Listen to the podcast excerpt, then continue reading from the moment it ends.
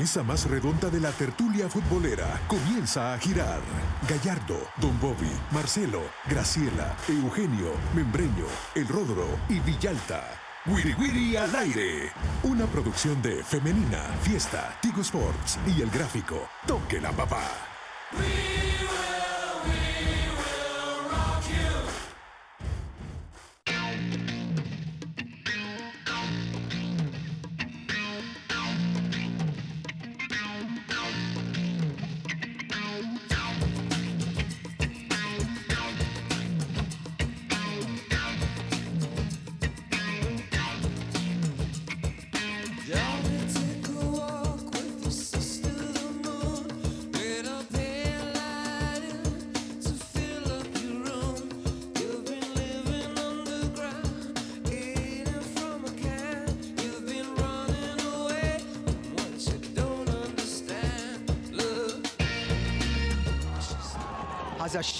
Splices it, it falls to Fuentes, he's onside. Fuentes with the shot, Estrada. Still. Played through now, set in. Oh! El Salvador! Brenda Seren breaks the shackles.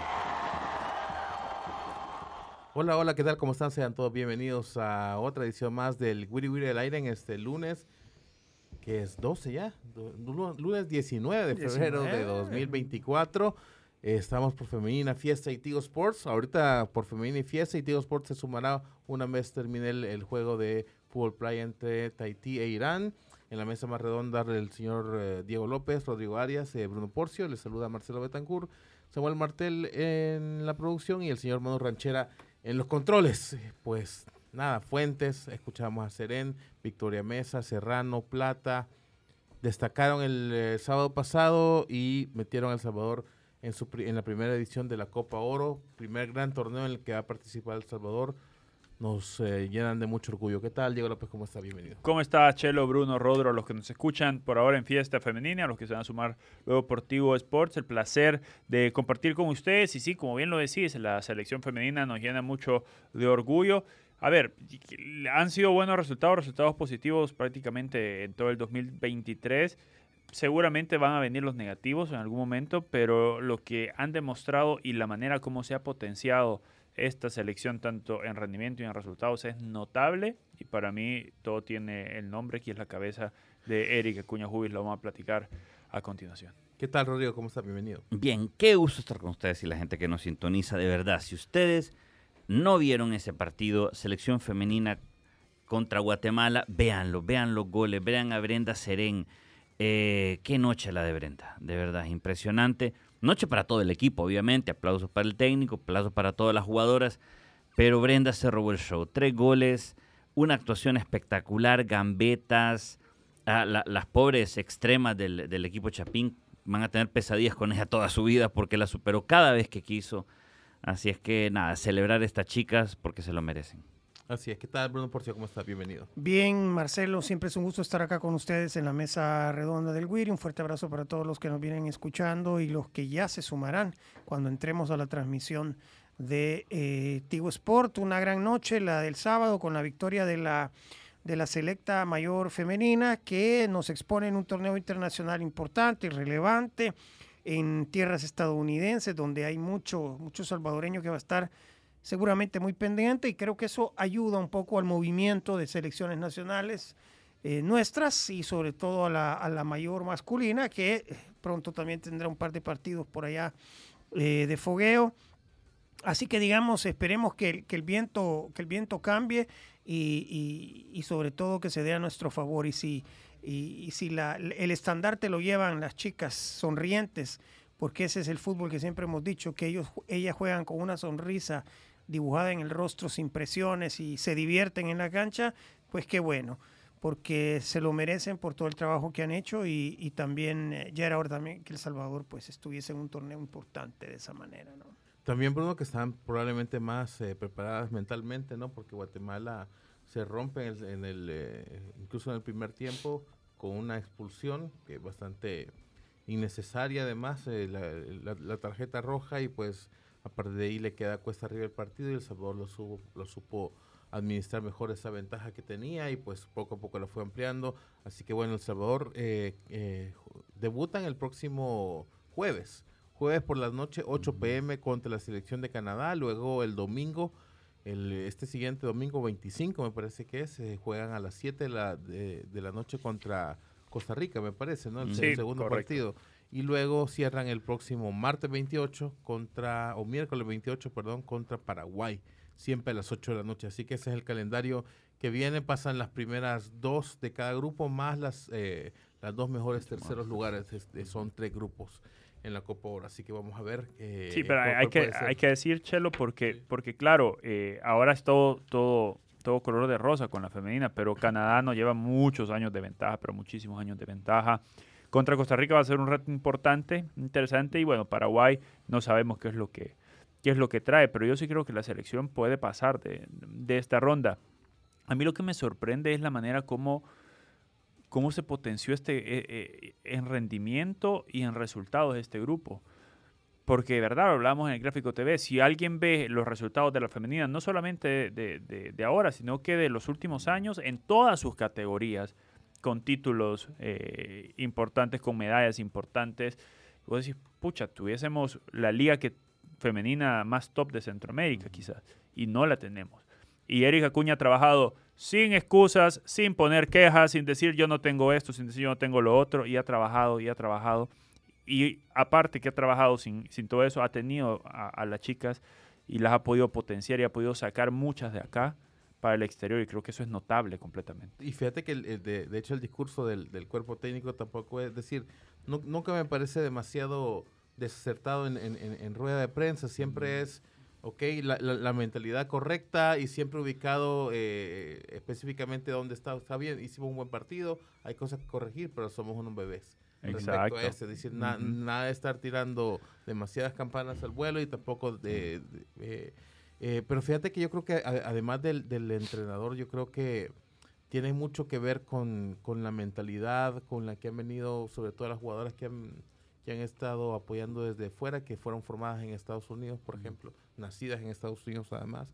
Eh, le, le, preguntas a, hablas con Juana Plata o con Karen Reyes o con eh, Daniel Fuentes y te dicen es que nosotros cuando nos, nos, nos llaman del proyecto y nos, y nos dicen que hay un nuevo técnico, que hay un nuevo proyecto y comenzamos a ver los resultados, vemos que eran solo derrotas y dijimos, bueno, quiero ir para cambiar ese tema de, las de, de, que solo pierden, que queremos hacer un equipo nuevo con una mentalidad nueva. Yo creo que eso ha sido importantísimo para bien, ese convencimiento de que tienen los jugadores de que quieren hacer algo distinto, por ejemplo, y que ya han tenido el espacio para trabajar también. ¿no?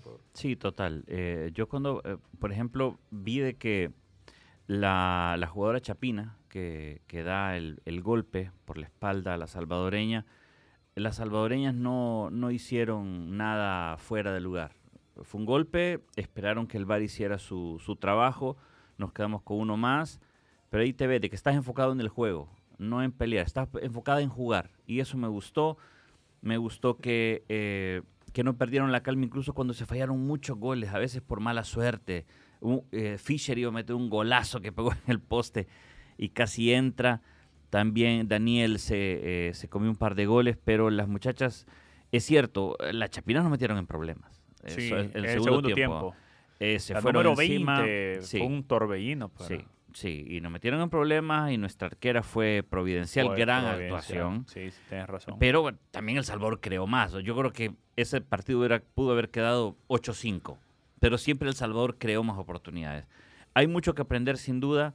Eh, creo que Victoria Mesa por ahí se vio un poquito sola. Creo de que el medio campo puede, hay cosas que mejorar, pero bueno, eh, el análisis lo vamos a dejar para la Copa Oro, creo yo. ahorita es de celebrar lo que se vio. Eh, me encantó la mentalidad de, Brenda. la, sangre fría. Pero, pero fíjate que esa misma mentalidad que vos decís, que alejado del problema, de no meterse en conflictos, fue la misma mentalidad que, que yo le di a Erika Acuña cuando se para en conferencia, luego de las declaraciones que había hecho Juana sobre eh, no jugar en el Dignity Health Sports y no sé qué, y que dice, o sea, le puso paños fríos sobre una situación que la pudo haber incendiado aún más. Y él dijo, hey, tranquilo, vamos a enfocarnos en jugar. Sí, total. Así es. Eh, ¿Qué pasó, Mr. Producer? Tenemos, un- tenemos un audio. Ah, bueno, vamos a escuchar un, un- un audio del, del profesor Eric Acuña, eh, que, bueno, lo, lo ofreció al final del partido en conferencia de prensa el, el sábado por la noche. Si tiene sangre salvadoreña, es salvadoreña. No me interesa dónde viva. De hecho, Brenda vive en México, pero es más salvadoreña que una pupusa de chicharrón. Entonces no tienen nada que ver. Y yo no voy a ser poco inclusivo en decirle a una jugadora que vive en Estados Unidos americana, porque hoy estaban vestidas de azul, no de blanco. Estaban vestidas de azul. Y si están vestidas de azul, juegan para El Salvador. Así que no me voy a poner a pensar cuántas de aquí, cuántas de allá, porque esta es la selección del Salvador y El Salvador somos todos. Bueno, es eh, parte del... eh, ese es todo, ese es todo el, el- el comentario. Porque eh, es que después de eso también agregaba Eric Acuña de que él ha recibido eh, 118, decía, jugadoras que han, que han nacido en Estados Unidos y que, y que se ha quedado con 11. Con 11 de ellas porque él hablaba acerca de, de la eh, concepción errónea que se tiene acerca del, del fútbol eh, estadounidense Universitario. uni- fútbol eh, universitario en, en Estados Unidos, en el que él decía que, que es más recreativo que competitivo, por ejemplo, y, que, y que aún así que él ha tenido que trabajar. Sí, porque él, estas chicas él también. mencionaba que sin intensidad, un partido o un entreno para él es recreativo y que a muchas chicas justamente se las viene a potenciar acá.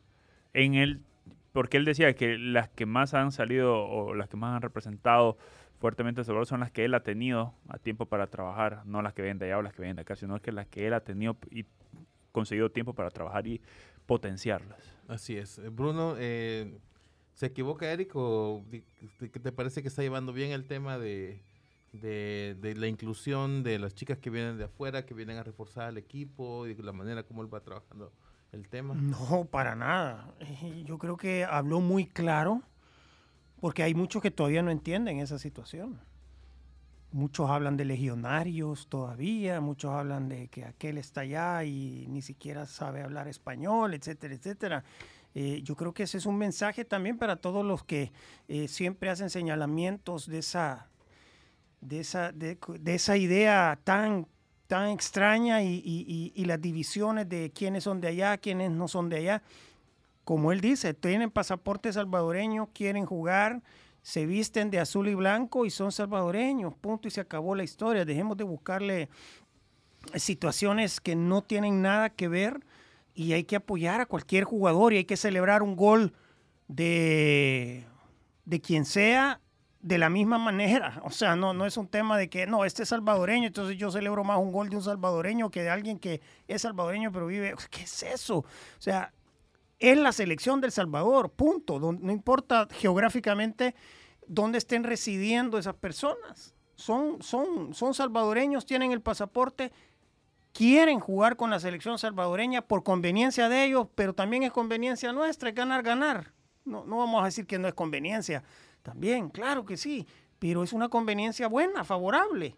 Eh, no es nada malo. Entonces, a mí me parece muy, muy, muy inteligente las palabras de, Eric en, ese sentido. Ya debemos de, creo yo, de superar ese tema que, que- que- todavía nos dejó empantanados ahí y nos, y nos y causó también muchas divisiones, muchas situaciones y declaraciones de algunos jugadores eh, que, que- no, que no le han venido a abonar a, esa- a ese tema. Creo que ya, ya estuvo, puede ser un parteaguas esto y todos los que juegan en la selección son salvadoreños y se acabó la historia. Ahora, Rodrigo, eh, primera edición de la Copa Oro, El Salvador se mete, está entre las top 12. Probablemente, bueno, no, no sé si top 12 de todo, pero por lo menos en el top 8 de toda CONCACAF eh, y pa- parece ya estabil- estabi- estabilizado ahí. ¿Te parece que ese torneo va a terminar de ubicar a la selección de Erika Acuña? Eh, ¿Dónde está realmente, eh, hasta dónde ha avanzado y cuál es el siguiente desafío por, por enfrentar, ¿no? También. Sí, total. Yo creo que el partido con Costa Rica hay que mirarlo con lupa. Partido con Canadá, bueno, ya lo dijo Diego, Canadá es una, es una potencia mundial. Incluso Canadá le gana a las europeas. Eh, la- En los Juegos Olímpicos, Canadá fue medalla de oro, le ganó a Suecia, le ganó a todas, todas las europeas que ustedes quieran. a España. Exactamente. Entonces Canadá es una potencia mundial. Así es que yo creo que ese es un juego para aprender. No, no, a- a- mucha expectativa, pero sobre todo que y Paraguay es una incógnita. Creo que eh, vamos a ver qué sacamos de ese partido. Pero Costa Rica sí es, es puntual y es un juego donde nos va a ubicar qué tan lejos estamos de la élite de Centroamérica al menos. Sí, porque eh, vos ves el partido del viernes y vamos a ese partido eh, 50-50 Sí. Contra Guatemala. O sea, que no es que íbamos obligados o Mm. que la- las- el, equipo iba, eh, las chicas iban obligadas a ganar. Y es cierto que pu- pudo haber quedado que 8-5, pero Mm. quedó 3-1. Sí. Es decir, las, que- las que metieron fueron las de azul. Sí. Eh, los goles y, y- y- y además me parece que por un momento que llevaran 3-0 a Guatemala era algo completamente inesperado. Total, Entonces da la total. impresión de que el equipo ha crecido un poco, por lo menos del, Ha desde, los crecido juegos, bastante. desde los Juegos San Salvador 2023.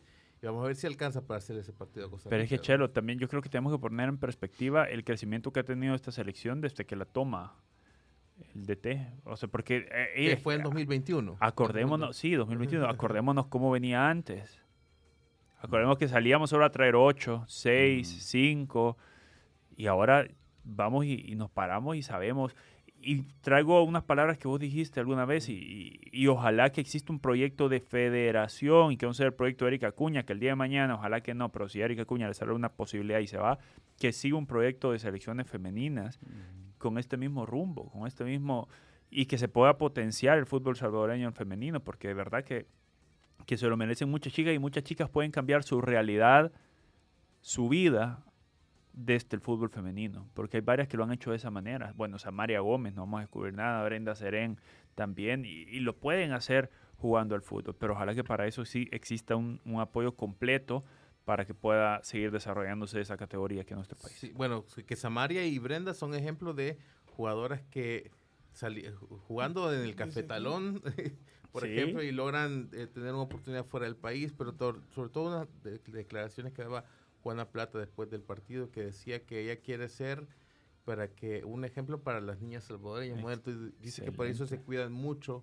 es acerca sobre lo que comen, sobre cómo se ejercitan, sobre cómo se manejan con el uniforme de la selección, pues que eso no es una cuestión de que saben que tienen cámaras encima y que obviamente cualquier cosa va a ser replicada y ellas quieren ser como de, de alguna manera un, un, un- un modelo para la- las niñas salvadoreñas que quieran practicar el fútbol, que vean que eso es una opción, pues además que, que- te puede llevar una una beca universitaria como consiguió Victoria Mesa, que Victoria Mesa es de- una chi- niña de Santa Tecla, por ejemplo, ¿no? Imagínate, pero Victoria, ¿hace cuánto la venías escuchando en selección? ¿Por qué? Porque ha pasado por las selecciones inferiores y ahora está en la selección mayor. Ujú, A Brenda también, ¿hace cuánto la venías escuchando? Y lo mismo pasa. Y aparte, yo creo que ojalá y se den cuenta del tema de la continuidad, lo importante que ha sido la continuidad de un cuerpo técnico, de un staff técnico de, selecciones femeninas. No ha cambiado mucho. Sigue estando Fidel Mondragón, los porteros, Erika Cuña Jubis como técnico principal. Pero ya casi te, te puede, o sea, casi reconocible el 11, ¿no, Rodrigo? Ya casi Sí. puedes enumerar, sabes que Serrano es la portera, y, Da- y Dalia Serrano, Mm. sabes que Plata, Priscila Ortiz, Priscila, sí. te, Ah. te- vas aprendiendo Sí, poco total. a poco, ¿no? Sí, y eh, ahí Y está- juega muy bien, Rodro. juegan bien, pero sabes lo que también me gusta son los códigos. Yo creo que aquí no estamos viendo controversias. Seguramente la convivencia de ellas no es perfecta. Va a haber cosas buenas y cosas malas, pero lo mantienen entre ellas. No sabemos nada, no, no hay mensajitos en redes sociales. Es más, sus redes Mm. sociales todas de apoyo de una a otra. Eso me encanta. Que esas chicas, si tienen, no sé, si tienen problemas, pues los resuelven entre ellas como debe de ser. Y en, sus, en su vida pública, solo es vamos, vamos equipo, nos apoyamos unas a otras y eso a mí me encanta porque se refleja en la cancha. Ah, mete gol Brenda, todas llegan a abrazarla. Es de verdad, yo, creo que este equipo solo da alegrías. Lo que vi el fin de semana de este equipo es una alegría inmensa. Así es. Bueno, vamos a hacer la primera pausa en el programa, llegamos al, al final del primer bloque, pero tenemos mucha más información que comentar todavía.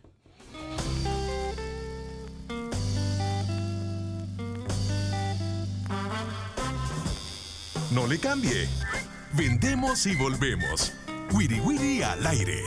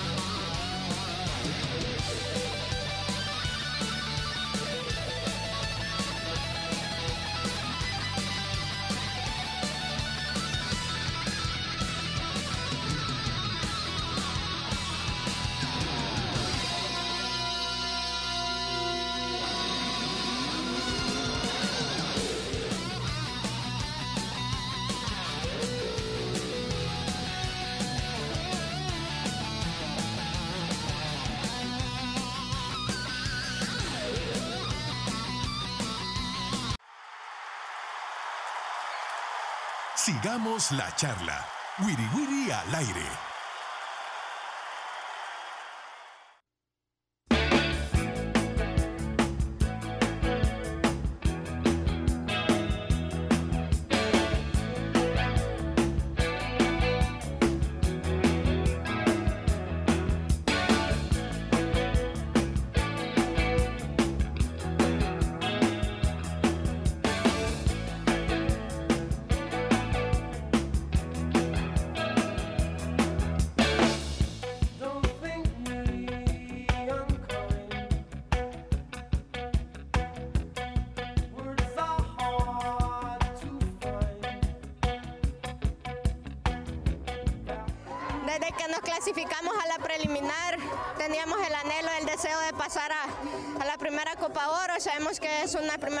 Histórica y pues que El Salvador se haga presente, la verdad que me llena de mucha felicidad.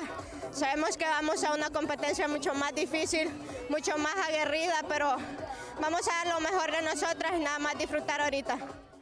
Así es, era Brenda Serén dando declaraciones a pie de campo después de la, de la victoria que tuvieron sobre la selección de Guatemala, eh, eh, que les dio la, la clasificación justamente para, eh, para la Copa Oro Femenina. Eh, Bruno, en- entonces, de acuerdo con lo que decía, no- nos, explicaba Rodrigo, hay que medir al, al Salvador por el partido, sobre todo el domingo, contra Costa Rica, digamos, porque contra Guatemala no es que éramos favoritos, pero de, alguna manera hay que ver si, si qué, qué tanto nos hemos acercado al, al, al nivel de Costa Rica, ¿no?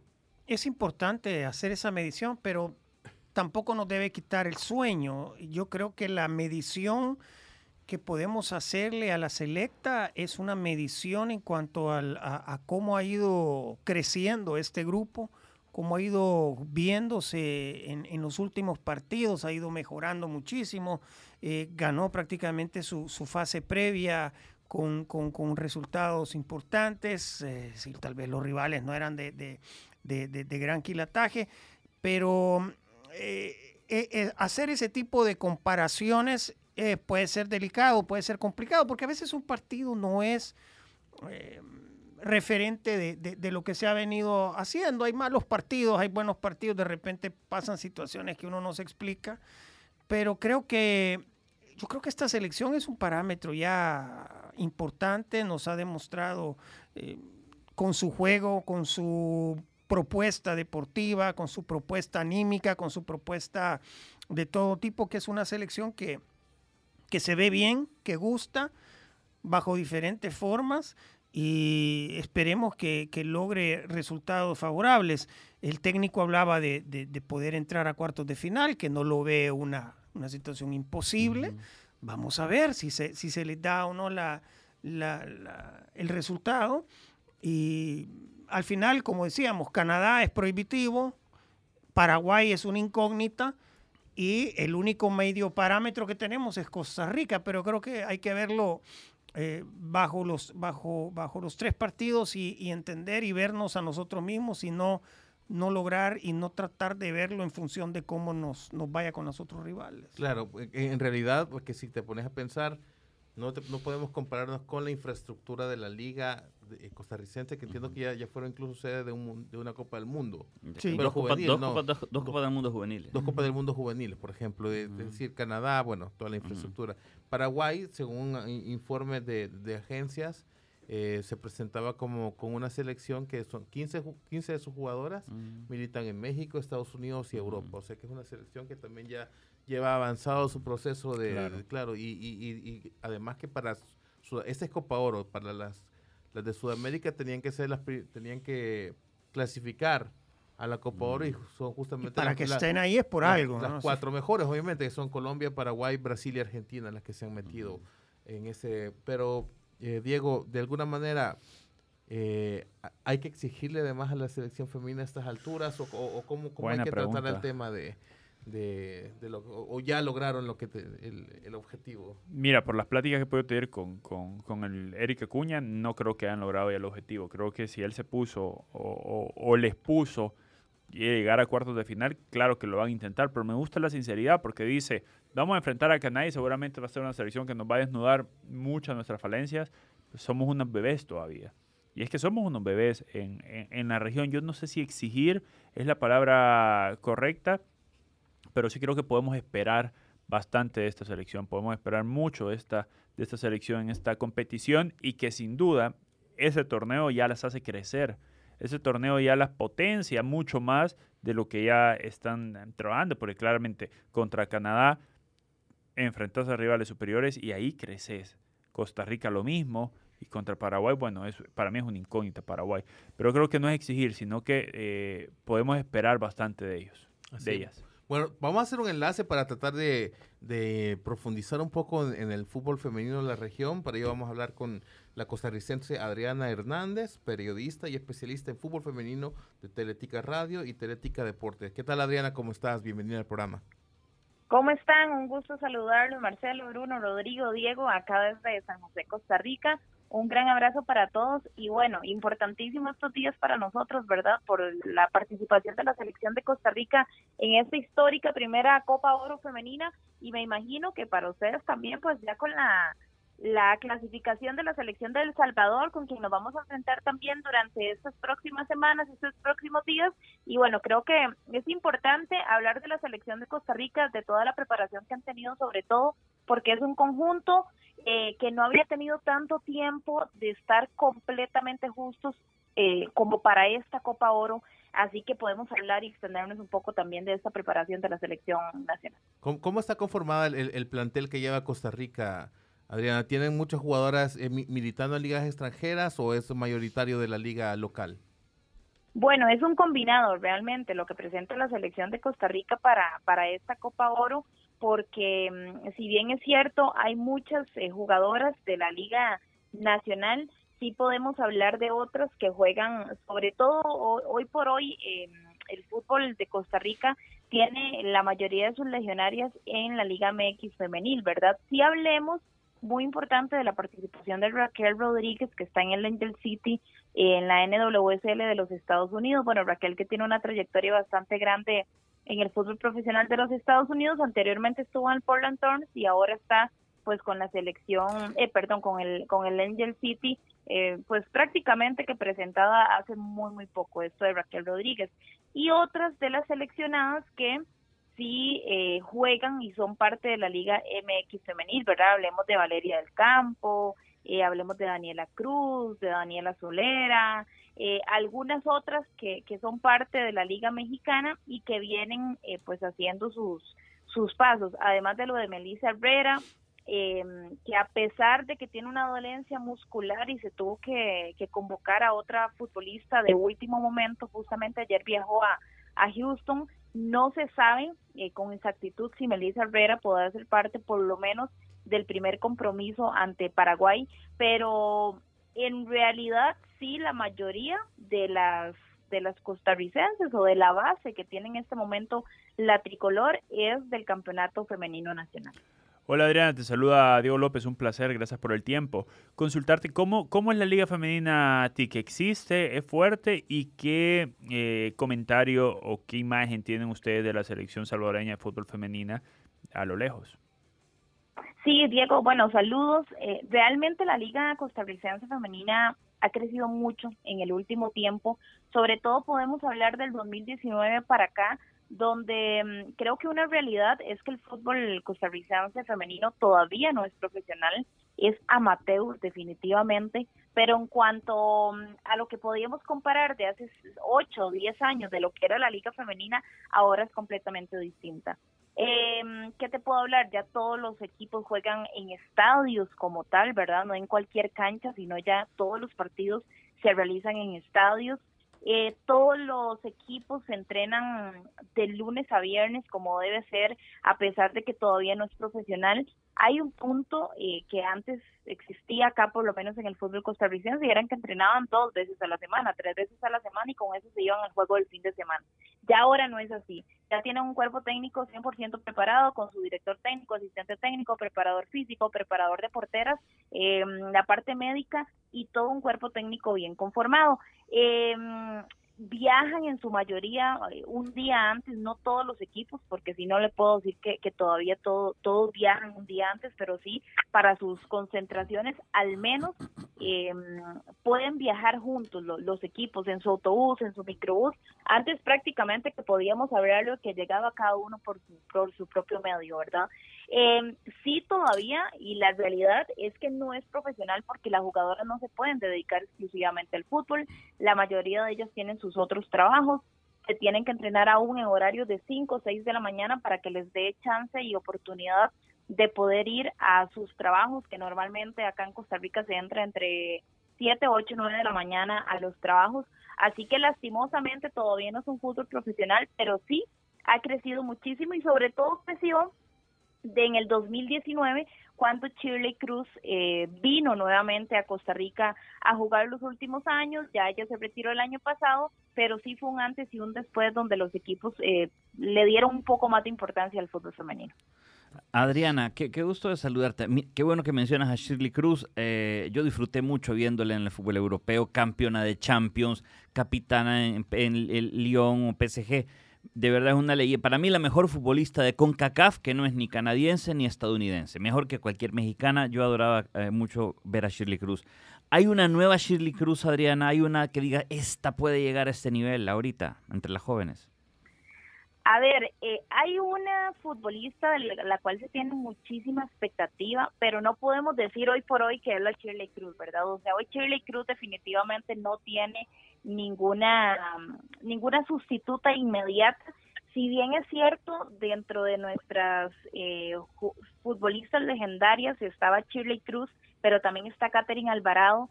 Eh, en este momento ella está lesionada, entonces no la tenemos con la selección de Costa Rica. Lastimosamente sufrió un, una, una lesión bastante fuerte que ya la ha tenido aproximadamente por unos cinco meses fuera y es de ligamento cruzado, así que todavía le faltan unos cuatro meses a, Catherine Alvarado. Pero de las jóvenes y de las que hay que ponerle mucha atención en esta selección de Costa Rica, que sabemos que dentro de un par de años va a estar brillando en el extranjero, es Cheika Scott. Cheika Scott es futbolista de Liga Deportiva Alajuelense, tiene apenas 17 años, es una chica muy joven, pero demasiado talentosa. Eh, es curiosa la historia de ella de vida también porque mm, viene procedente de Talamanca, eh, que es una de las zonas indígenas de nuestro país. Pero bueno, una persona visionaria la vio desde muy pequeña, desde los 13 años juega mm, o jugó más bien en el equipo de Pocosí. Ahora Liga Deportiva Alajuelense desde el año pasado tomó su ficha como tal y ya estuvo de hecho con apenas 16 años en el Mundial de Australia-Nueva Zelanda del año pasado eh, y ya es convocada fija, fija en la selección de Costa Rica, juega un puesto muy parecido al de Shirley Cruz, así que todas las aspiraciones también en cuanto a la juventud las tenemos puestas en Cheika Scott. Eh, Adriana, viendo que y escuchando que le das mucho seguimiento al, al- al fútbol femenino y obviamente has de estar eh, muy empapada de lo que va a ocurrir en esta Copa Oro, ¿qué piensas de los rivales que están en el grupo? Eh, obviamente está El Salvador, pero de los otros dos rivales, ¿les has dado seguimiento? ¿Conoces? Eh, la selección de Paraguay es un poco una incógnita, ¿no? Eh, ¿Estás al tanto de, que si es una selección extremadamente dura, competitiva, o es una selección que también está empezando a, mostrarse. ¿Tienes datos y, y- y visión de lo que puede ser el, rumbo de este grupo, de, de sus cuatro participantes? Sí, aún están, bueno, yo por lo menos personalmente sí estoy todavía eh, tomando algunos datos de estas elecciones. Primero lo de Canadá, creo que hay que ser muy franco y muy sincero en cuanto a, a nivel de nuestra región, Estados Unidos y Canadá pues siempre han estado muy por encima, incluso hoy por hoy la selección de México, que la federación está trabajando muy bien también con, con todo lo que es el fútbol femenino. Yo creo que sin duda la favorita, la selección favorita en este grupo, por al menos en el grupo C, es la selección de Canadá por toda la, la trayectoria que ya tienen y por la mena- manera que se desarrolla también pues pues muchas de sus jugadoras en, en fútbol profesionales o en ligas profesionales como tal. Paraguay Costa Rica la enfrentó en los Juegos Panamericanos hace como unos cuatro meses, me parece que fue eso. Fue un rival eh, muy similar al fútbol que presenta la selección de Costa Rica. No es todavía eh, pues una selección 100% profesional, así que si podemos hablar de en cuanto a la región de nosotros, de la similitud del nivel competitivo, eh, sí te puedo decir que por lo menos es eh, a, a nivel de Costa Rica es, es una selección muy muy parecida, así que no es tampoco la selección a vencer, creo que acá la selección a vencer sin duda es Canadá. Adriana, no sé si pudiste ver los, los partidos del sábado, que fueron que Puerto Rico, Dominicana y El Salvador se logran meter a la Ajá. siguiente ronda. ¿Qué, qué, te- qué, qué impresión te dejó El Salvador? Bueno, me deja una impresión de que el nivel ha subido bastante, ¿verdad?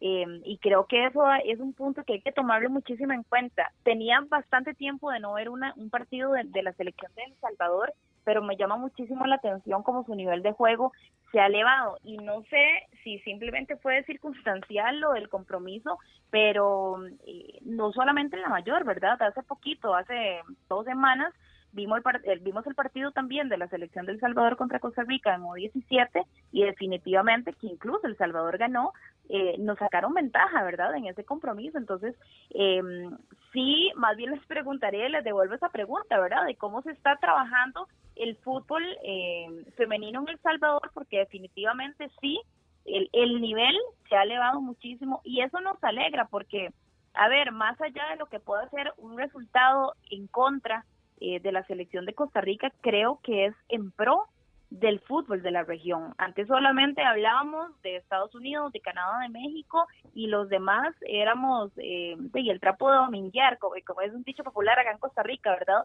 Eh, y al que siempre se venían con ocho, siete o más goles, pero hoy por hoy ya lo que son Costa Rica, Panamá, El Salvador, por ahí Guatemala y van entrando algunos otros países, algunas otras selecciones donde se ha venido equiparando el nivel eh, competitivo de la región y eso nos ayuda a todos también a querer mejorar no solamente la selección, sino la liga femenina de cada uno de los países. Bueno, perfecto. Bueno, muchísimas gracias. Adriana, solo te digo que es más un proyecto de selección que más, que eh, producto de, de la liga, es más una, eh, un proyecto de, de un cuerpo técnico que ha sabido identificar jugadoras y las, las ha armado como un buen bloque. Pero muchísimas gracias por tu tiempo y por, por tus conceptos para nuestra audiencia y seguro estaremos conversando contigo estos próximos días de, de cuando se acerque la competencia.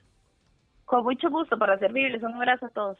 Bueno, era Adriana Hernández, periodista y reportera de Teletica Deportes en Costa Rica, además especialista en fútbol femenino. Se nos ha acabado el segundo bloque, llegamos hasta acá con Femenina y Fiesta, pero ya estamos contigo Sports, así que tenemos un bloque más exclusivo por Tigo Sports. No le cambie, ya regresamos.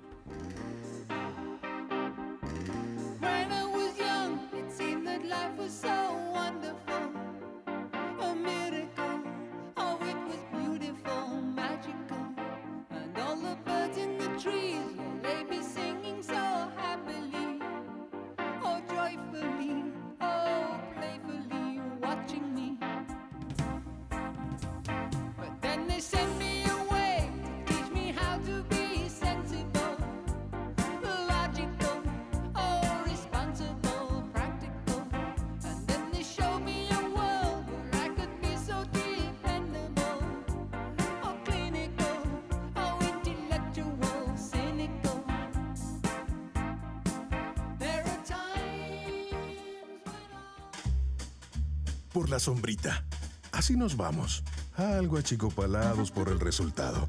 Pero mañana hay revancha en el Wiri Wiri al aire. Una producción de Femenina, Fiesta, Tigo Sports y El Gráfico. ¡Salud!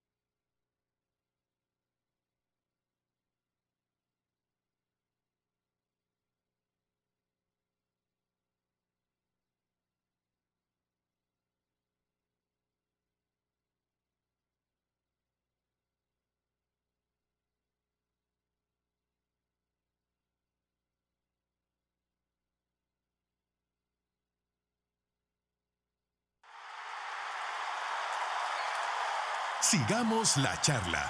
Wiri Wiri al aire.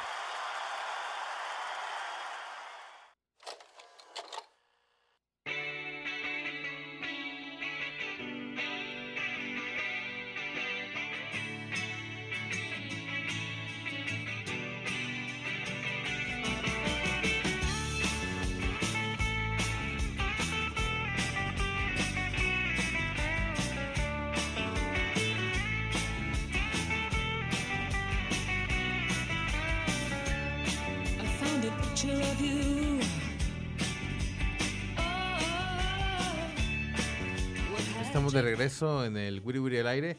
Por supuesto que vamos a hablar de la jornada que fue jornada 7 del clausura 2024, cómo va avanzando esto rapidísimo.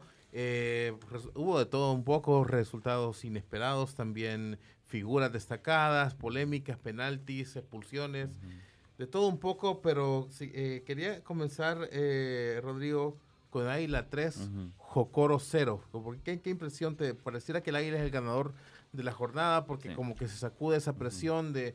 Pero, pero también, ¿cómo lo viste? Bueno, para empezar, el resultado en papel es contundente. Yo no creo que en la cancha haya sido tan contundente. Para mí, Águila sigue teniendo problemas de circulación de balón. Creo que todavía es muy tosco. Todavía es un equipo que le falta más. Eh, una elaboración con, pases más precisos. Tiene que, creo que es mucho pelotazo, muchas imprecisiones. Termina ganando, termina ganando contra el peor equipo del torneo, contra el equipo que le han metido 16 goles hasta ahorita, que tiene un menos 14 diferencia de gol que Jocoro, así es que no sé si es la mejor medida para decir que el Águila está recuperado o no. Que bi- bien por ellos, pero creo que el Águila todavía tiene mucho, mucho que trabajar. Bruno, Águila, es- ya está ahí, encaminado. No, todavía no, a mí me parece que no. Eh, como dice Rodrigo y apunta muy bien, eh, eh, Jocoro no es parámetro para nadie en estos momentos. Es un, es un equipo que, que ya nos dio el número ahí, eh, Rodrigo, y, pero los últimos tres partidos los ha perdido. No ha anotado un gol y le han metido 10 goles. 5 le metió Alianza, 2 11 Deportivo y ahora 3 le mete Águila. Em, sigue sin... Era un partido en el que podía mostrarse nuevamente Salazar como aquella figura importante del torneo anterior goleando y nada que ver, tuvo que aparecer uno de los jugadores favoritos, favoritísimos de Rodrigo Arias, Santos Ortiz, eh, y, tuvo que, que meter un par de goles ahí, pero, pero a mí el equipo, desde que comenzó el torneo, no, no, no carbura, no, no se le ve, no se le ve cómodo, no se le ve con mentalidad ganadora. Me parece que, que ahí hay situaciones internas todavía no resueltas. Eh, por lo tanto, la victoria ante Jocoro, y ojo, no solamente de Águila, sino que también del- de, los salvos de la Alianza y de, de Once Deportivo, hay que ponerle un asterisco porque sabemos que es un equipo que está en problemadísimo con temas de, de salarios y que, que llega y se presenta a, a- a los, a los partidos eh, de una manera distinta a los demás. Se ve que cuando tiene el balón quiere jugar, porque a todos nos gusta jugar con el balón, es innato en el jugador, pero cuando no lo tiene, la fase de no posesión es inexistente en Jocoro y ahí vienen lo- Sí. lo- los otros que aprovechan. pues. Fíjate que Águila es octavo ahorita, eh, eh, con nueve puntos por diferencia de goles sobre Firpo. Eh, es la primera jornada eh, en que Águila está en puestos de clasificación en todo lo que va del campeonato a estas alturas. Pero bueno, vamos a ver cómo se resuelve. Luego, eh, Diego Alianza empata en el Cusca contra Platense. eh, pa- de nuevo un poco amargo el resultado para Alianza, ¿no? Esperando Sí. que Platense estaba un poco obligado a ganar con todo la- el plantel que tiene. Sí, sin duda, Alianza está no se le va a quitar la responsabilidad que Alianza en su cancha, con su gente, ante un Platense que venía en problemado entre semana, tenía la responsabilidad de ganar. Pero a mí me gusta lo de Platense, porque lo de Platense es valentía y es honrar bastante la profesión y, se comentaba mucho acerca de, bueno, Platense viene con deuda, viene con estos problemas, no entrenó, Alianza le va a pasar por encima, le va a meter, ci- le va a meter cinco, Platense se paró y de muy buena manera, muy serio, venía de empatar a, a Faz de, de visitante y le hizo un partido también interesante Alianza. Sí, Alianza por momento fue, fue superior, pero tampoco supo de- descifrar el cerrojo de, del Zapatero Ábrego. Este chico, José Palacio, le pasó de todo en este partido, porque no iba a jugar, ingresó porque se lesiona eh, alguien en el calentamiento, entras el gol y, y- y después se va lesionado. Le pasó absolutamente de todo el sueño de cualquier chico. Así es. ¿Te parece que mereció ganar Alianza? No, no, no, no. Pare- sí, sí que tuvo, sí que tuvo el ma- la mayor, eh, mayor volumen de juego, pero tampoco es que, no sé, tampoco es que metió en tantos problemas a Platense, siento yo. O eso por lo menos es la percepción que a mí me quedó del partido que yo vi. Ok. Rodro, empata con, con Santa Tecla, empata con Platense, los dos eh, como locales, los dos el- los equipos que están peleando por el descenso. Mm. Eh, ¿Qué pasa con Alianza? Yo creo que Alianza todavía es una es un trabajo en progreso. No eh, creo que no ha aterrizado. Creo que Alianza no tiene un 11. El Zarco ha estado cambiando. Creo que ha habido eh, actuaciones individuales por debajo de lo esperado. No necesariamente porque sean los jugadores no indicados, me parece. Por ejemplo, Leison Vargas creo que todavía está mostrando señas de juventud. Seguramente va a mejorar, pero no necesariamente, para mí no es un titular indiscutible Leison, todavía. Y el huevo eh, eh, lo ha utilizado en varias posiciones, de volante o de contención. Entonces el Zarco está probando y ah, volvió, volvió Chicho, creo que es una muy buena noticia para Jugó, Alianza. jugó minutos. jugó Sí, minutos. tuvo minutos. Sí, jugó Chicho, pero eh, todavía no está al 100%. Y lo que sí me parece que Alianza tiene un problema es que es predecible. Y cuando tiene a, a dos equipos, dos o tres equipos que saben apretar bien en la presión, saben defenderse bien, Alianza no haya como, no hay ideas frescas, no haya desmarques y no haya como sorprender. Eso estoy seguro que Alianza todavía carece. ¿Qué te parece a, a ti, Bruno, que sigue buscando el 11? Porque hoy jugó con Ángelo de titular. Sí. Ángelo, así es, ¿no? Ángelo. Obviamente está tratando de encontrar para su idea de juego a los mejores intérpretes. Em, probablemente esos intérpretes en estos momentos todavía no han alcanzado el nivel, el nivel deportivo, eh, mental y, y físico que, que se necesita para em, entender un poco el, el nivel de juego.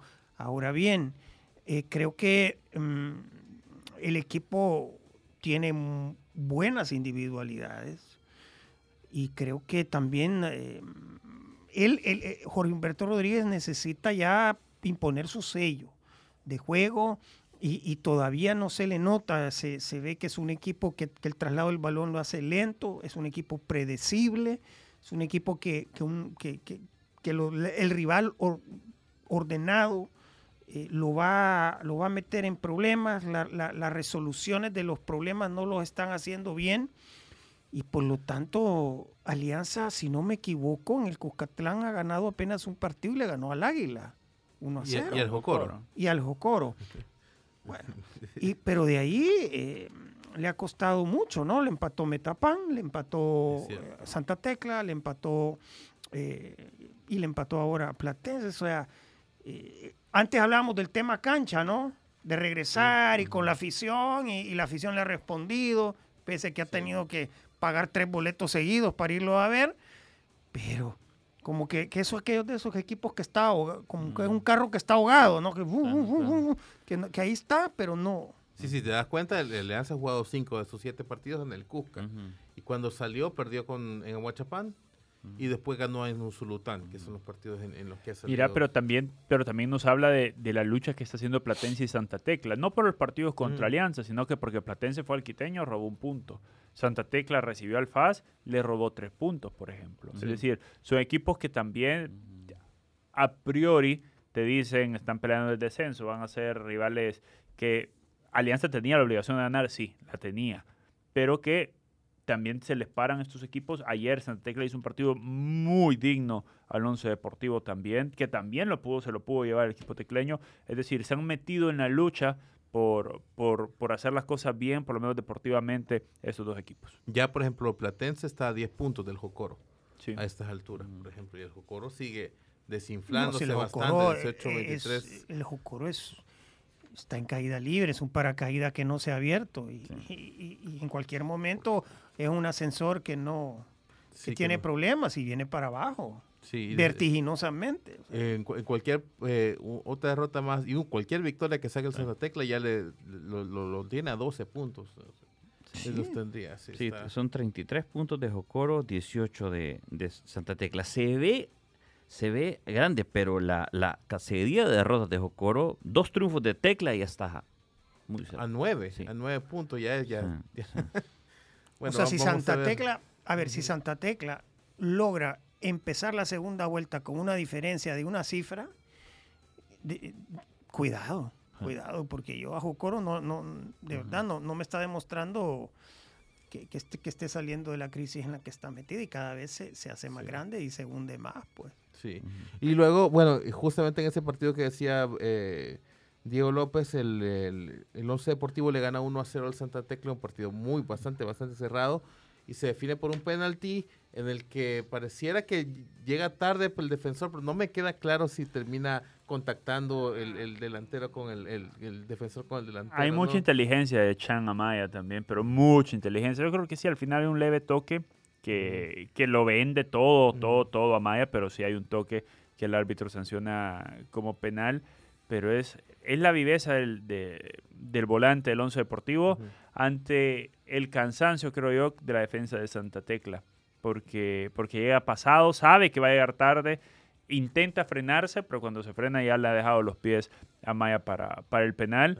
Pero ojo que el Santa Tecla le jugó bastante, bastante bien al Once Deportivo. Ese partido, ah, Ocon tuvo una, una clarísima, clarísima, que pudo haber sido el 1 por 0 para el equipo dirigido por el profe Sánchez. Sí, y luego eh, finalmente el, el, el FAS termina ganándole 2 a, ce- 2 a 0 al limeño o 2 a 1. 2 a 1. 2 a 1, le gana 2 a 1 al limeño. Ah, estamos hablando del gol de Delgadillo. Eh, le gana 2 a 1 al, al, al limeño en un partido bastante accidentado, bastante raro me pareció porque me dio la impresión que el, el, el, el FAS golpeó mucho y el árbitro me parece que lo permitió. Incluso lle- llegó al- el- un, un momento en que Marvin Ramos y Rudy Clavel, después de que habían chocado varias veces, terminan, se van a los golpes y terminan expulsados los dos jugadores. Por cierto, que llevan tres partidos seguidos en que le expulsan un jugador al FAS, por cierto. Así que eh, eh, eh, así está de concentrado el equipo, pero al final termina ganando. Eh, y, y yo creo que casi que de la única manera que le puede ganar al limeño por intimidación, casi. ¿no? Pero fíjate que aquí es donde el limeño tiene que tocar la puerta y decir, hey, en estos partidos ya contra FAS, contra Águila, contra Alianza, son donde tiene que decir, hey, yo también estoy poniendo serio. vea". Sigue siendo líder, pues, pero esos partidos son los que le dan, le dan más, más importancia al equipo, le dan más seguridad al equipo. Así es, así que bueno, ese fue el, el- más que todo lo que lo que nos fue el Fuerte San Francisco también sigue bastante mal, no reacciona, el- con el profe Ancheta perdieron 1-0 contra Dragón y el, el Fuerte sigue sin ganar, está apenas tiene dos puntos me parece, está un puntito arriba del Jocoro, Sí. es más o menos la misma historia y el, el, el Dragón con gol de Jordi Bonilla pues, está allá, No, ahí está. está. arriba en las posiciones Y, de- y el Metapán ganó con doblete de el chico Esquivel. el Eso tanque, sí. Eso es muy bueno.